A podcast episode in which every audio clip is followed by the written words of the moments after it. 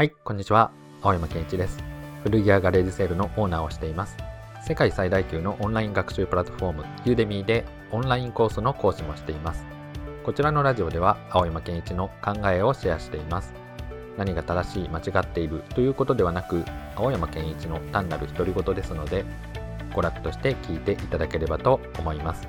先日ですね、当店にご来店いただいたお客様が、フランス軍の M64 ジャケットを探しているということをお話しされていたんですね。もうそろそろそんな季節だなぁと思いましたので、今回はそのミリタリージャケットについてお話ししようかなと思います。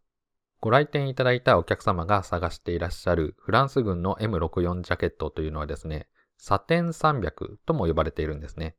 で、このサテン300とか F1 ジャケット、F2 ジャケットって言われるフランス軍のコンバットジャケットについてはですね、古着屋ガレージセールのブログの方で結構詳しく書いた記事があるので、よろしければそちらの記事検索していただいて見ていただけると分かりやすいかなと思います。おそらくですね、日本でサテン300とか F1 とかいうフランス軍のジャケットを検索すると、古着屋ガレージセールの僕の記事が出てくるかとは思いますので、ご興味のある方は見てみてください。ということでですね、今回は古着そしてミリタリーのジャケットの購入のコツをお伝えしようかなと思います。ミリタリーのアイテムというのはですね、ちょっと面白い特徴がありまして、探してても出てこない時には全く出てこなかったりするんですね。これは他の古着と一緒です。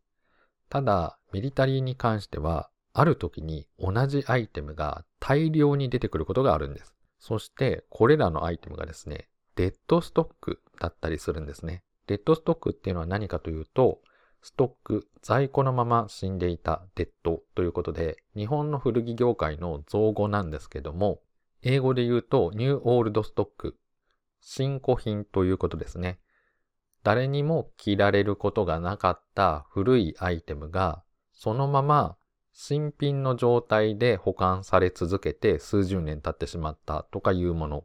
昔の新品がそのままの状態で時を経て残っていたものということです。なので、古着の業界でも価値あるものとされているんですけれども、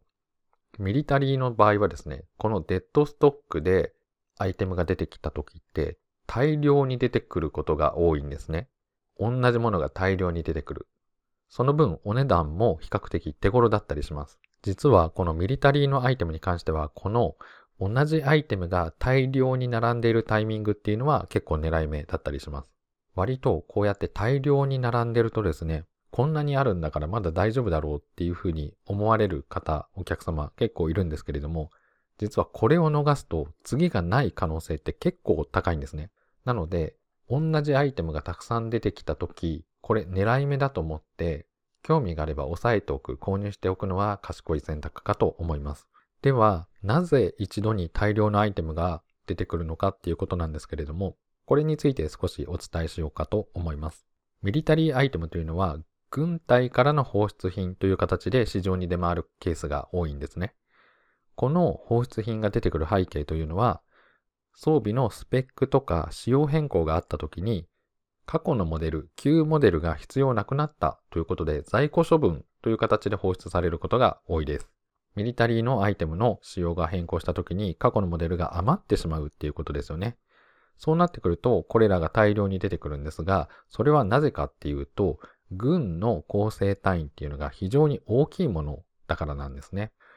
よく映画とか物語とかドラマとか見てると軍隊もののストーリーがあって師団とか部隊とか言われてると思うんですけれどもこれってなんだかちょっとよくわかんなかったりしますよね。実はこの呼び方って軍隊の編成単位で人数を基準に決められたりしています。なのでこの呼び方はその部隊とか師団とかに所属する兵士の数で呼び名が変わっているっていうことです。例えば、軍とか言うと5万人以上とかいう目安があったり、軍隊っていうと3万人以上っていう目安があったりします。この単位を言っていくと、軍、軍隊、師団、旅団、連隊、大隊、中隊、小隊、分隊、班、組っていう感じで呼ばれるんですね。この呼び名と大体の構成人数がわかると、軍隊が出てくる話、映画とかだと、いろいろとイメージがしやすくなるので面白いかと思います。ご興味があれば調べてみてください。ちなみにですね、1986年に公開されたオリバー・ストーン監督のベトナム戦争映画、プラトーンっていうものがあったんですけれども、あの、若き日のジョニー・デップさんとかが出てた映画ですね。この映画のプラトーンっていう題名なんですが、これは軍隊の編成単位を示しています。プラトーンっていうのは正体という意味で、30人から50人、60人の兵士で構成された部隊っていう意味なんですね。で、軍というのはこのような構成単位になっているんですけれども、要するにそれぞれの単位っていうのが大きいわけです。支給するアイテムもそれなりにたくさん作っているので、アイテムの仕様変更とかアップグレードなどがあった時に以前のモデルがいらなくなりますよね。そうすると、軍っていうのは払い下げという形で大量のユニフォームとか装備を一般市場に放出するんです。この大量に余ったアイテムが古着市場で取り扱われている軍物とかの主なものとなっています。古着のミリタリーアイテムが一括で大量に、しかもデッドストックで出てくる可能性があるっていうのはこのような背景があります。例えば先ほどお伝えしたフランス軍なんですけれども、フランスっていうのはですね、1996年まで徴兵制度が普通にあったんですね。なので、徴兵制度がなくなった1997年以降、以前の装備っていうのがですね、大量に必要なくなってそれが放出されたんです。年代的に40歳から50歳以上の方はリアルタイムでご存知かもしれないんですけれども、1990年代の後半から2000年代初頭にかけてですね、古着市場では大量のフランス軍の F2 ジャケットっていうのが市場に出回ったんですね。これどういった背景があるかというと、このようにフランスで徴兵制度がなくなったんで、以前必要だったこのジャケットが必要なくなったっていうこと、こういった背景があるわけですね。このようなことを考えると、ミリタリーのアイテムを購入するタイミングっていうのは、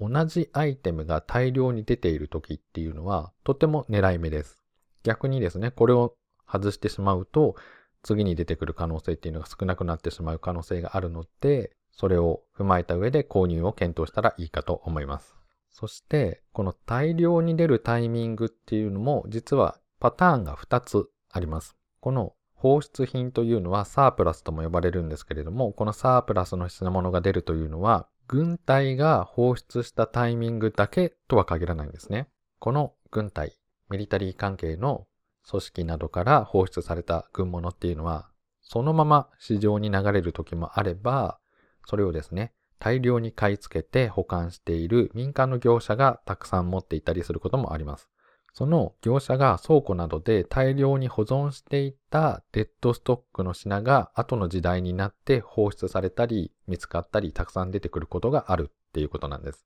これを考えると大量の品物が出てくるタイミングっていうのは2種類あって、一つは軍隊から放出されたタイミング。もう一つは民間の業者などが持っていた品を後の時代になって出したりとか見つかったりしてそれを市場に販売した時っていうことになります。いずれの場合にせよ、ミリタリーの洋服っていうのはこのようにまとまって同じ品がたくさん出ている時っていうのは購入しやすいチャンスなので、そのような機会があれば、ぜひ狙って入手してみてください。ということで、今回は古着屋ガレージセールの青山が考えるミリタリーアイテムを購入するタイミングでした。それではまた。